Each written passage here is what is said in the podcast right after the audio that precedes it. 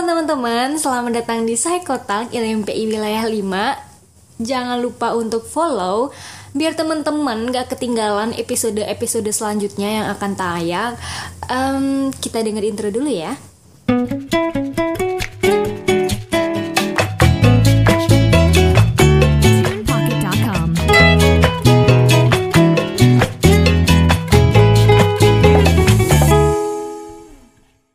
Hai teman-teman Psikotalk, uh, ini podcast perdana dari B P P M di periode ini. Uh, pada podcast kali ini temanya yaitu tentang pelecehan seksual yang kabarnya tingkat kasusnya itu tiap tahunnya itu melonjak. Uh, di sini aku nggak sendiri, aku bareng sama Kak Robi. Kita sapa dulu ya Kak Robinya. Hai Kak Robi. Halo teman-teman, gimana? Gimana nih kabarnya Kak Robi? Sehat? Alhamdulillah. Ini agak mendingan ini daripada yang kemarin-kemarin ya. Oh, lagi sakit ya? Iya, begitulah musimnya nih kayaknya nih. Iya, musim sakit Kak. Jaga kesehatan terus ya. Siap. Oke. Okay. Uh, for your information ya teman-teman. Jadi Kak Robi ini koor B P P M tahun lalu. Uh, selain itu juga Kak Robi ini udah lulus loh. Dia udah punya gelar S P S I. Gila, mantep gak sih? Mantep lah. Ya, semoga yang lain cepet nyusul ya, yang udah semester tujuh ini. Enggak lama-lama ya, kita langsung aja nih masuk ke topik yang mau kita bahas kali ini. Uh, aku mau minta pendapat nih sama Kak Robi. Uh, tanggapan Kak Robi tentang pelecehan seksual itu gimana sih? Kalau kita membahas mengenai pelecehan seksual, sebenarnya itu uh, lebih mengkerucut ya. Jadi kan pelecehan seksual itu adalah salah satu bentuk dari kekerasan seksual. Nah, dan memang dalam pelecehan seksual sendiri itu uh, sekarang memang marak terjadi karena juga ada beberapa bentuk seperti verbal dan fisik ya, macam-macam juga. Uh, aku kemarin sempat membawakan juga ya mengenai materi. Aku meresumi itu ada lima, ada lima uh. macam. Yang pertama karena pornografi, yang kedua karena dia itu korban di kekerasan seksual atau pelecehan seksual sendiri. Jadi gini, korban dia juga bisa atau memungkinkan untuk menjadi pelaku juga. Gitu. Kemudian rendahnya reliabilitas seseorang, kemudian pola asuh, dan yang terakhir adalah lingkungan seperti itu. Yang paling parah sebenarnya menurutku pornografi itu sih, yang terkadang seseorang itu nggak begitu paham oleh dampak. Iya, um, mungkin bisa dikaitin isu yang waktu bulan Ramadan itu nggak sih Kak, yang ada ibu-ibu lagi sholat taraweh dilecehin itu, kalau dilihat mungkin apa efek dari pornografi juga kali ya? Nah iya, jadi bahkan efek dari pornografi lebih dari itu ya. Aku lupa ya, di Amerika Serikat kalau nggak salah itu masih tahun delapan puluhan atau tujuh puluhan dia itu uh, kecanduan berat sama pornografi. Cuma waktu waktu itu kan belum ada ya film-film kayak gitu ya, sekarang itu kan belum ada. Jadi dulu itu medianya itu uh, apa majalah-majalah gitu doang. Ya, majalah. Uh-uh. Jadi dia itu sebenarnya pribadi yang baik di rumah. Dia nggak ngerokok, dia nggak minum minuman keras, nggak uh, keluar malam. Setiap minggu mm-hmm. dia ke gereja. Bahkan orang tuanya itu bingung ketika tiba-tiba itu ada polisi datang. Ternyata uh, yang dipikir orang tuanya, yang dipikir orang tuanya itu dia itu cuma kegerak apa uh, kejahatan-kejahatan normal pada umumnya remaja lah. Ternyata ya, dia melakukan lebih dari lima puluh pembunuhan dan bagian besarnya itu uh, dicabuli terlebih dahulu. Dan, itu efek dari pornografi. Ah, iya. Jadi sebelum dia di apa divonis untuk mati, divonis mati. Jadi kan di mm-hmm. zaman dulu kan di kursi listrik kayak gitu kan. Dia memberikan pengakuan ini. Bahwasanya dia itu kecanduan oleh pornografi. Pornografi itu parah banget loh. Mengusak merusak P F C, Prefrontal Cortex, itu yang membedakan manusia dengan membedakan baik dan buruk itu di P F C. Tempatnya di dahi, coba pegang dahimu di situ tuh. Huh? Oh, gitu. Mm-mm. Efeknya parah. Jadi uh, dopamin memenuhi P F C sehingga P F C itu menjadi rusak. Itu salah satu uh, apa dampak dari pornografi. Bahkan pornografi itu lebih parah daripada nafsu. Makanya pornografi disebut dengan narkolema, narkotika lewat mata. Merusak lima bagian otak, sedangkan nafsa itu cuma tiga bagian, lebih parah sebenarnya. Lebih parah dari narkoba berarti ya. Mm-mm. Dan TikTok sekarang ini isinya pornografi semua, bayangkan betapa merusak anak bangsa itu. Ya dari anak S D sampai yang tua-tua juga main TikTok. Heeh. Fauza main nggak nih? Main sih. Main. Cuma lihat-lihat aja. Wah. Tuh, bayangin bagian tubuh seseorang dibahas sehingga menjadi seksual, uh, yeah. menggairahkan Padahal dulu biasa aja tuh. Iya, dulu biasa aja sih. Orang mau pakai hmm. gimana biasa aja. Cuma sekarang tuh jadi kayak perdebatan gitu. Misalnya ada cewek pakai lagi bikin TikTok nih, dia pakai baju yang uh, mungkin lebih agak terbuka. Nah, di situ biasanya di kolom komentarnya tuh jadi perdebatan antara oh. netizen-netizen yang ini pakai baju ada... yang ini mbak, kalau nggak mau dilecehin yeah. nanti aku bilang ya itu kan hak perempuan, ya itu gimana ya kak? Nah itu kan banyak kan tiba-tiba yang menjadi dai gitu kan, tiba-tiba jadi yeah. dadakan. Nah, padahal kalau pada dalil feminis itu kan perempuan memiliki hak akan tubuhnya, yeah. dia adalah tuan dari tubuhnya sendiri, dia berhak mau ngapain aja sama tubuhnya. Ya mata si laki-laki itu aja yang nggak bisa dijaga gitu, nafsunya aja yang liar gitu. Jadi yang harus dijaga nih mata laki-lakinya gitu ya kak ya? Iya enggak juga sih, menurutku sama aja dua-duanya. Enggak mau memilih aja. Jadi dua-duanya harus jaga ya? Iya, nah makanya tadi ada religiulitas, ada pola asuh, ada lingkungan, ada banyak faktor juga. Iya iya benar, banyak faktor yang mempengaruhi pelecehan itu terjadi.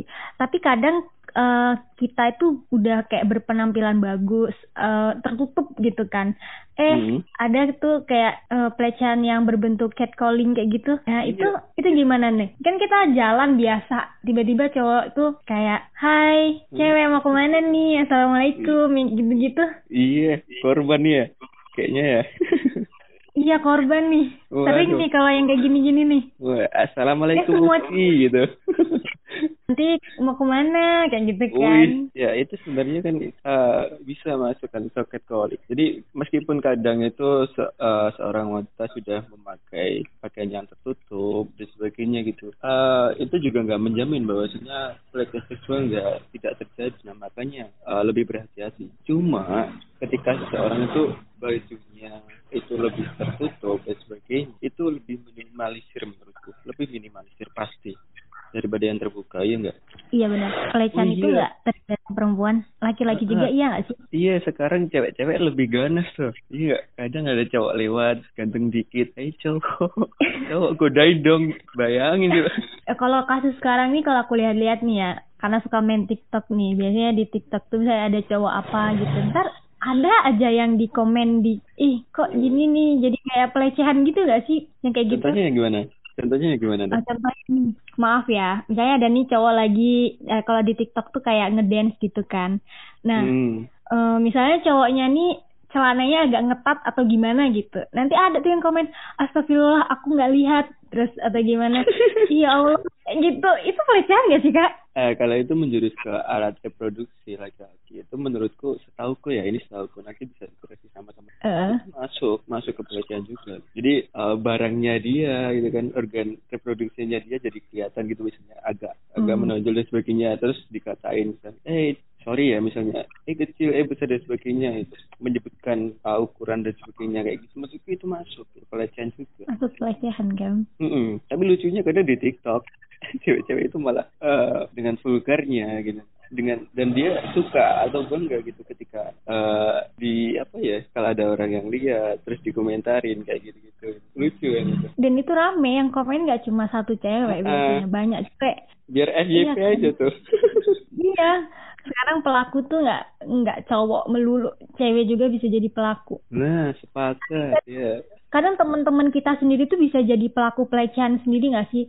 Kayak misal uh, kita lagi nongkrong nih, hmm. ada aja yang komen dari cowok gitu misalnya ngeliat cewek, ih kok kamu gini sih, maaf itumu tuh kayak kecil nih, itu pelecehan juga kan? Iya sebenarnya iya, tapi kan kadang apa ya? Tapi dijadiin bercanda, kadang orang ngertinya dibercandain uh, tuh kayak nggak terima, cuma kayak gimana, diem aja yeah. ujungnya. Tapi ada dalam satu dalam satu tongkrongan biasanya, kalau dibercandain masih baper berarti belum teman akrab, nah itu katanya susah. Iya katanya gitu. Jadi pasti nanti bilangin gitu aja baper. Ih, mainnya kurang lama nih, kurang jauh nih. Mainnya kurang kadang, jauh. Iya, kadang orang tuh lupa buat minta maaf. Ya nggak hmm. sih? Hmm. Dia lebih kayak mengandalkan kata baper.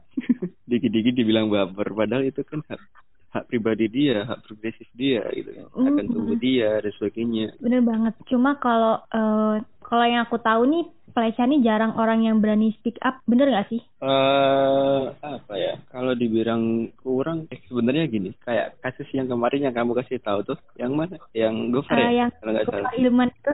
Uh, sebenarnya gini, korban kekerasan seksual atau pelecehan seksual itu uh, identitasnya itu sangat dilindungi. Jadi nggak bisa sevulgar itu, karena uh, dampak psikisnya, dampak sosialnya itu biasanya cukup berat. Tapi entah kenapa ya, kemarin ini dengan vulgarnya itu para korban itu terang-terangan gitu loh. Aku aku agak, hmm. agak berpikir ya, malah malah berpikir ulang, ini dia benar-benar korban kah atau dari popularitas? Ini pikiran burukku ya. Tapi di sisi lain bagus gitu, karena dia mau speak up gitu. Akhirnya banyak yang terungkap gitu. Tapi dia berani banget gak sih, mentalnya udah uh, uh, uh. Tapi kalau dari ceritanya, dia itu udah dua tahun yang lalu ya, dua tahun hmm. atau setahun yang lalu dia kena pelecehan. Ya mungkin di tahun-tahun itu dia kayak udah mengumpulkan mental, udah mempersiapkan diri benar-benar, kayak udah udah kuat lah mentalnya buat speak up. Mm-mm. Karena apa ya, kalau dulu ya itu biasanya kalau korban pelecehan seksual itu kan secara sosial, bayangin pasti kadang entah itu dijudge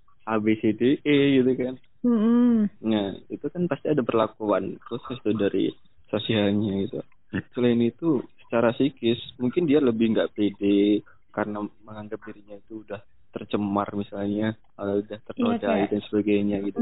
Nah secara psikis kan seharusnya kayak gitu. Kalau dia berani speak up dan terang-terangan dengan identitasnya, berarti dari tadi mungkin dia sudah uh, berdamai dengan dirinya, dia sudah uh, menerima keadaan dia, masa lalu dia. Atau mm-hmm. kalau nggak gitu, uh, kalau berpikir negatif, dia dia mencari popularitas untuk. Iya. Nah setelah itu uh, cewek itu kayak harus kasih bukti. Nah sedangkan perempuannya itu belum punya bukti yang kuat buat kayak saksi mata gitu, nggak ada, belum ketemu dia. Hmm. Sulitnya di situ ya, soalnya iya. Apa, biasanya pelecehan itu kan kadang di tempat-tempat yang gitu kan ya, apalagi tempatnya yang eh, bukan, maksudnya kejadiannya itu udah lama. Kadang ada pensaksi itu mungkin dia udah lupa atau bekasnya dan sebagainya kan mungkin juga udah hilang ya. Itu sampai sekarang nggak tahu sih kasusnya lanjutannya gimana. Tapi kasihan hmm. juga sih Gofarnya, uh, dia ber, diberhentiin ya. Jadi apa itu? YouTuber, dia vakum YouTuber dua minggu kalau nggak salah. Jadi baru baca tuh. Lumayan, dia fokus ke ya, kasusnya itu loh. Iya. Nggak terdampak P P K M tapi kasus dia sendiri tuh. Tapi ada sih ya beberapa uh, beberapa perempuan yang udah kayak speak up juga, katanya iya pernah, cuma nggak tahu juga ya. Hmm. Belum ada kelanjutannya nggak sih, baru berhenti di situ? Kurang tahu sih, aku nggak terlalu. Tapi sebenarnya ada undang-undang yang bisa apa ya? Melindungi. Di pasal delapan puluh satu ayat hmm. dua itu, nah itu yang tahun dua ribu empat belas mengatur tentang ancaman pidana penjara paling singkat lima tahun, yang paling lama itu lima belas tahun. Nah, hmm. denda paling banyak itu lima ratus miliar. Itu tentang melakukan kekerasan atau ancaman kekerasan, memaksa anak melakukan persetubuhan dengan atau uh, dengan orang lain. Itu ada undang-undangnya. Ada R U U P K S tuh yang kemarin kita bahas juga tuh. Sayangnya R U U P K S hmm. kan tahun dua ribu dua puluh kan sebelahkan dan sekarang kalau nggak salah ya. Dari masuk itu saat itu menurutku penting banget gitu loh. Penting. Cuma, buat uh, kita-kita ini yang jadi korban gitu ya. Iya, saya tuh uh, kalau dibilang manusiawi juga enggak, tapi kan pelaku juga enggak manusiawi kan. Iya sih. Macam-macam. Misalnya kalau enggak salah kemarin tuh sempat baca uh, apa namanya? hukumannya tuh di kebiri kalau enggak salah kan, mengenai pelecehan. Nah, kebiri suntik gitu lah kalau enggak salah tuh ya. Uh, itu kebiri dengan kasus yang berat atau kayak ada kasus tertentu, atau semua misalnya tentang pelecehan pasti di kebiri? Uh, kayaknya kalau sudah meranah ke kekerasan seksual kalau enggak salah ya. Tapi kan tetap ada pertimbangan hakim dan sebagainya. Nah, semuanya kan tetap ada pertimbangan, nggak serta-merta kalau iya. sih langsung berat itu kan nggak juga gitu kan. Uh, kasihan juga ya. Hmm. Nah, makanya ada beberapa kalau nggak salah itu uh, ketika pembahasan itu uh, pertimbangannya itu mereka bilang bahwasanya ini hukumannya sebagian ini nggak manusiawi. Padahal ketika pelaku melakukan hal yang demikian berarti kan dia juga menghilangkan asas-asas manusiawi kan. Iya benar-benar. Kita nggak berpikir nanti korbannya ini gimana bakalnya, mentalnya. Hmm, mereka nggak. Iya. Tapi pas dihukum mereka bilang hukumannya nggak nggak manusiawi. Nah itu tuh. Kadang manusia tuh berani berbuat, nggak berani bertanggung jawab. Iya nggak semua lah, tapi kebanyakan nggak gitu. Uh, pelecehan itu kan kadang nggak nggak terjadi sama orang-orang yang jauh, kayak misalnya orang yang nggak kita kenal. Kadang orang terdekat juga bisa jadi jadi pelaku pelecehan itu tersendiri, ya nggak sih kak? Kayak misalnya, kayak om, atau kadang kakek-kakek juga jadi pelaku loh. Iya, yeah, uh-uh. Jadi yeah, kan? umur umur itu nggak jadi batasan. Nggak jadi pembatas maksudnya, umur nggak jadi pembatas. Bahkan status keluarga pun sekarang nggak menjadi pembatas. Bahkan mm-hmm. banyak juga sekarang itu yang dilakukan oleh keluarganya sendiri gitu. Ya nggak habis pikir, ada tuh adik tingkatku. Jadi dia sampai mengalami bipolar, bayangkan, gara-gara itu tuh pelecehan. Itu ketika, jadi ceritanya gini, ketika dia masih kecil, dia mendapat pelecehan seksual dari uh, omnya kalau nggak salah tuh. Uh-uh. Dia kan nggak berani cerita kan ya. Dia baru berani uh-huh. cerita itu waktu S M A mungkin ya. Dia berani cerita ke orang tuanya. Ternyata ketika dia cerita, dia pikir kan dia mendapat pembelaan dan sebagainya, tapi malah dimarah-marahin dan sebagainya gitu. Nah itu hmm. akhirnya menambah beban juga kadang pada dirinya itu kan. Jadi hmm. uh, trauma panjang sejak kecil dia pendam, ketika dia berani speak up justru malah kayak gitu. Dia nggak mendapat dukungan dari orang tuanya gitu. Dia pergi ke sendiri loh ke psikolog tuh. Akhirnya dia dikasih obat dan sebagainya, nggak ditebus sama orang tuanya. Orang hmm. tuanya pikir itu bukan sesuatu hal yang yang apa? Yang ya, yang parah. Gitu. Uh-uh, yang bahaya, sampai dia itu sampai bipolar itu, cutting mengkating tangannya gitu, menyakiti oh, dirinya sendiri self harm gitu ya. Ah, self harm sampai bipolar itu juga katanya kemarin tuh. Orang tuanya masih tetap nggak apa nggak mau nebus obatnya, kayak nggak nggak membela dia sama sekali. Mm-mm. Dulu sempet kayak gitu, sampai akhirnya itu nggak tahu ya sekarang gimana ya. Kayaknya dia sekarang udah lebih baik deh. Lagian dia sekarang juga masuk psikologi kan. Jadi makanya kadang tuh uh, apa ya, anak-anak psikologi itu kadang benahin dirinya sendiri gitu. Dia ada masalah sama dirinya sendiri gitu. Rawat jalan kan istilahnya kan. Kuliah sambil rawat jalan gitu. Uh-uh, kuliah sambil rawat jalan. Kadang berhasil, kadang mentalnya malah tambah down. Nggak apa-apa. Berarti dukungan orang tua itu perlu ya kayak? Sangat perlu. Jadi menurut kamu sex education sendiri itu sejak kapan diberikan ke anak? Uh, sejak dua tahun. Hmm. Jadi di situ kita kasih tahu, uh, kita kenalin organ-organ tubuh anak. Setelah itu nanti kalau dia udah mulai ngerti, kita kasih tahu bagian mana ya nggak boleh sama orang yang nggak dia kenal, kecuali misal kayak mamanya atau ayahnya. Mm-hmm. Tapi nggak semua orang tua ngasih itu sih. Kadang orang tua tuh kalau menyebutkan sesuatu tuh pakai bahasa istilah nggak sih Kak? Kalau misalnya nih kayak uh, kelamin laki-laki, orang tuh nyebutnya gini, burung, enggak ngasih tahu nama aslinya apa. Misalnya kasih tahu aja namanya ini penis, biar anak itu tuh kayak tahu, oh ini namanya penis, ini fungsinya gini. Orang itu nggak boleh pegang selain dirinya sendiri sama kayak orang-orang tertentu kayak ibunya. Dan nanti kan tahun dia tumbuh anaknya, pasti dia paham kan. Yang boleh pegang hmm. itu mereka sendiri, hmm. tapi tergantung orang tuanya sih, kembali ke orang tua.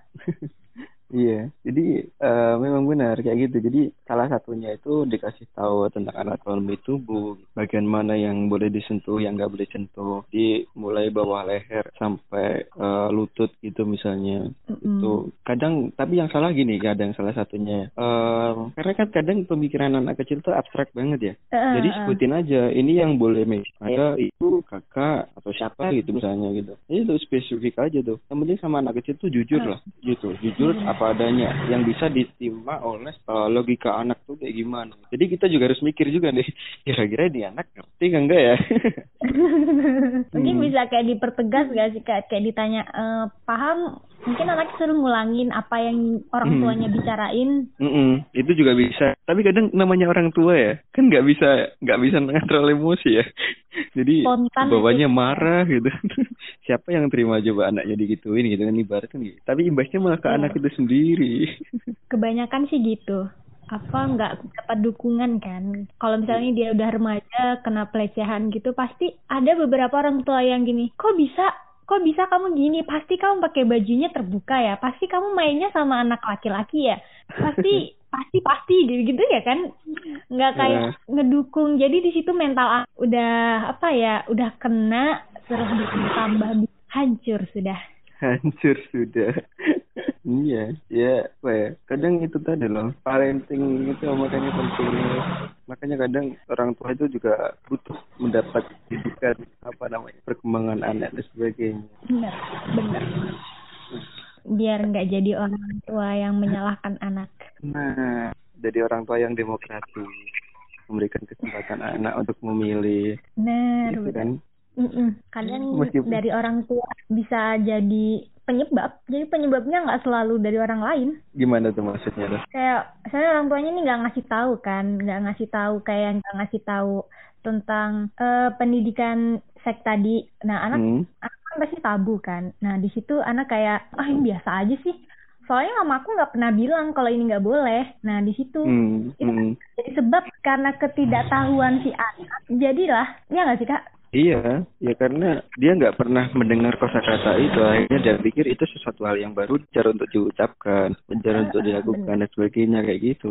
Abstrak banget loh, pemikiran anak kecil tuh kadang, malah kadang yang ditanyakan tuh sesuatu hal yang tidak terpikirkan oleh orang dewasa, membuat kita lebih berpikir lebih dalam, filsafat sekali. Uh, aku sempat dibohongin dulu tuh waktu masih kecil kan. Jadi kan sempat ya minta adek gitu kan. Minta adek tuh uh, bilangnya dibuatin tuh kayak kayak kain tepung banyak. Uh, bukan bukan oh, tepung, kain banyak di digulung-gulung gitu kan, ditali-tali gitu. Bentar ya masih proses katanya gitu. Waduh. Kalau sekarang kayaknya udah tahu deh caranya gimana. Ya kalau sekarang udah dewasa sih. Dan sebenarnya untuk lembaga-lembaga sendiri itu tuh juga banyak yang apa ya, uh, yang menaungi mengenai pelecehan sendiri sebenarnya.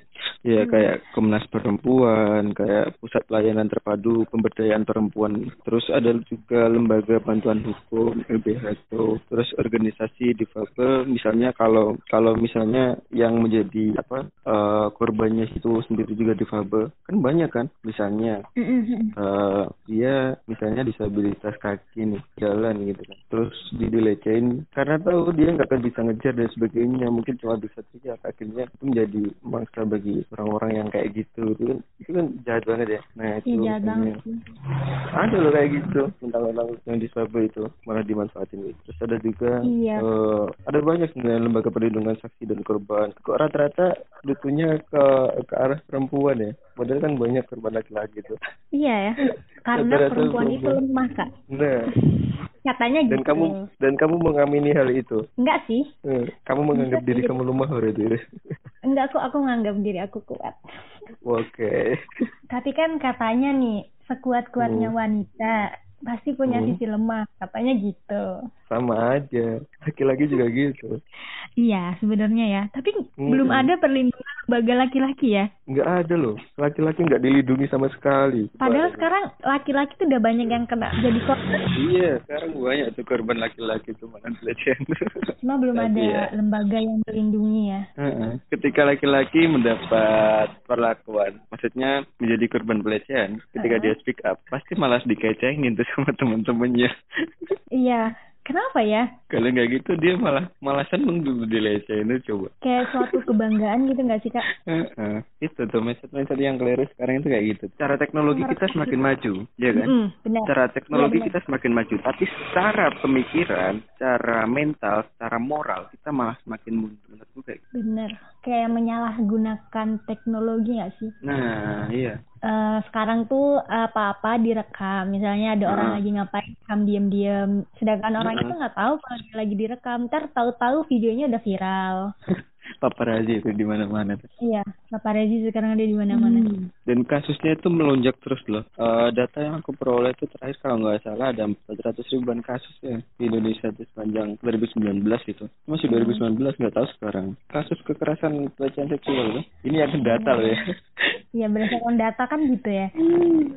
Yang ke data, kalau yang nggak ke data coba ya. Di jalan tiba-tiba siul, di jalan tiba-tiba ngapain? Di... Mungkin kalau yang siul-siul kayak gitu di data kayaknya tinggi banget itu kak hasilnya.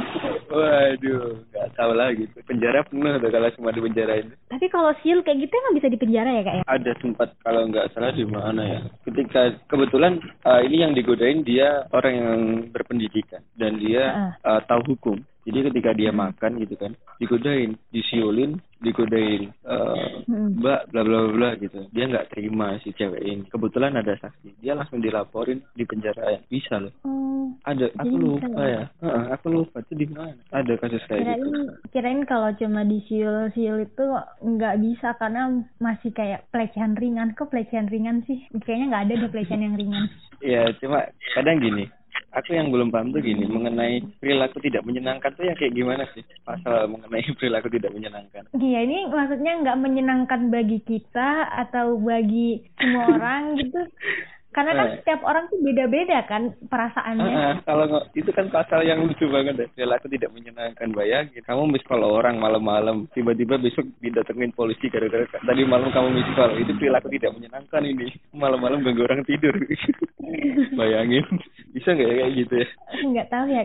Jadi oh, kalau gitu. ngomongin soal ngomongin soal kekerasan atau pelecehan seksual itu sebenarnya luas dan banyak banget sekarang tuh. Kasus-kasus kayak gitu, dampaknya sendiri ke psikis seorang ada, ke sosial ada, ke fisik ada. Bahkan kadang kalau ke fisik tuh ketika dia nemuin barang yang dimana itu uh, menjadi simbol memori dia saat uh, menjadi korban pelecehan itu kan bisa tiba-tiba gemetar, bisa tiba-tiba keringat dingin, tiba-tiba kayak mungkin kejang-kejang dan sebagainya, kan bisa kan ya gitu gitu sampai ke fisik mm-hmm. juga ada gitu. Banyak dampak dampak pelecehan sangat hmm. bahaya bagi kita semua. Uh, buat supaya kita terhindar pelecehan gimana nih Kak? Supaya terhindar sama pelecehan mm-hmm. gini, yang pertama mungkin kalau menurutku kan Uh, karena ini negara beragama, otomatis yang pertama tetap berdoa lah. Jadi uh, meminta perlindungan itu pasti. Karena ini negara yang beragama. Yang kedua itu kembali ke diri kita sendiri. Entah bagaimana cara kita uh, melindungi diri kita. Sebagai perempuan misalnya mungkin belajar bela diri itu juga bisa. Atau mungkin dia kayak uh, cara penampilannya gitu kan. Dia lebih tertutup dan sebagainya kayak gitu. Itu juga bisa masuk. Atau mungkin Nah, apa ya, pendidikan mengenai atau pengertian lah mm. mengenai hal-hal yang kayak gini. Jadi dia bisa terhindar biar nggak terjumus ke ranah itu gitu lah misalnya. Kayak sekarang kan banyak tuh ya, kayak yang di viral-viral gitu. Temennya laki-laki banyak tuh enak, dia bisa kayak ratu gitu. Eh tiba-tiba nanti nangis gitu kan. Tahu-taunya nanti nangis gitu kan. Itu yang salah siapa ya? Perempuannya atau laki-lakinya nih? Yang salah siapa ya? Semua salah tuh di situ tuh.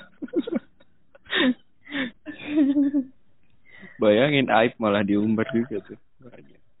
Iya, benar. Kadang mereka hmm. main nih sama segerombolan laki-laki. Hmm. Main. Kayak biasanya sampai mereka liburan bareng. Terus nanti kalau udah dilecehin, baru mereka hmm. speak up. Padahal itu kan bisa dia cegah dari awal kan. Mm-mm. Cuma mungkin dia belum sadar kali ya. Kadang kan orang uh, baru sadar kalau udah kejadian. Mm-mm. Dan setiap orang pasti ada kilaf tuh. Pasti. Bukan malaikat tuh. Iya, kita bukan malaikat. Pasti ada kilaf. Pasti ada khilaf. Manusia tempatnya khilaf dan salah. Salah dan dosa. Jadi religi banget ini. Kalau jadi religi ya. E, menanamkan agama di dalam diri itu perlu kan buat kita terhindar dari pelecehan. Ya sangat perlu lah. Semua agama kan mengajarkan mengenai kebaikan. Apapun sudah diatur dalam agama gitu. Misalnya Uh, ini kalau aku cerita ntar dikira munafik lagi. Misalnya gini, kalau kalau berjalan berdoa sama yang bukan muhrim itu nggak boleh dan sebagainya. Sekarang kan sesuatu yang biasa kan. Iya. Kalau misalnya kalau pengen aman gitu kan, jalan dua cewek satu cowok itu kan masih nggak apa-apa kan. Biar yang ketiga nggak setan, sekaligus uh, mengurangi pelecehan apa ya kemungkinan pelecehan. Itu itu salah satu hal yang memang sudah diatur dalam agama. Menutup aurat kan, nah itu kan juga salah satu kan. Nggak menutup aurat yang kayak rusuh-rusuh sekarang lah ya. Memang bener atasnya pakai kerudung tapi bawahnya kayak nggak pakai apa-apa. Itu percuma gitu. Mengundang katanya. Nah, nah, mengundang. Subhanallah.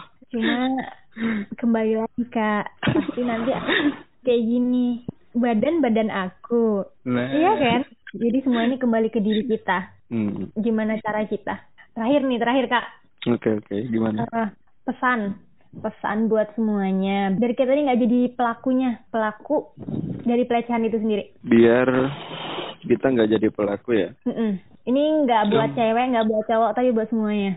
Kalau menurutku gini sih, jangan lupa bahwasannya ada hukum kausalitas, ada senatullah, ada yang namanya karma gitu. Dan selain hmm. itu gini, kita ada keluarga gitu. Entah itu adik, ayah, kakak. Bayangin kalau mereka itu menjadi korban yang demik juga gitu. Hmm. Atau mungkin uh, suatu saat anak kalian gitu. Bayangin kalau dia juga menjadi orang yang demikian. Kan pastinya yang jelas itulah apa mengenai kausalitas atau bisa dibilang sebab akibat. Hmm. Jika nggak mau terbakar ya jangan main api. Oke, okay. Udah nih. Itu aja pesennya. Kalau yang main TikTok nggak usah vulgar-vulgar dah. Ya, buat teman-teman yang main TikTok jangan vulgar-vulgar ketipu. Iya, ntar kalau yang laki-laki goda gimana juga. Ntar nyalain laki-laki. Sama aja sih sebenarnya. Iya, sama aja. Sekarang sama aja, mau laki mau perempuan sama. Iya. Oke, okay. hmm, terima kasih buat Kak Robi yang udah kasih pesan kita buat jaga diri biar terhindar dari pelecehan dan tentunya bukan hmm. jadi pelakunya juga.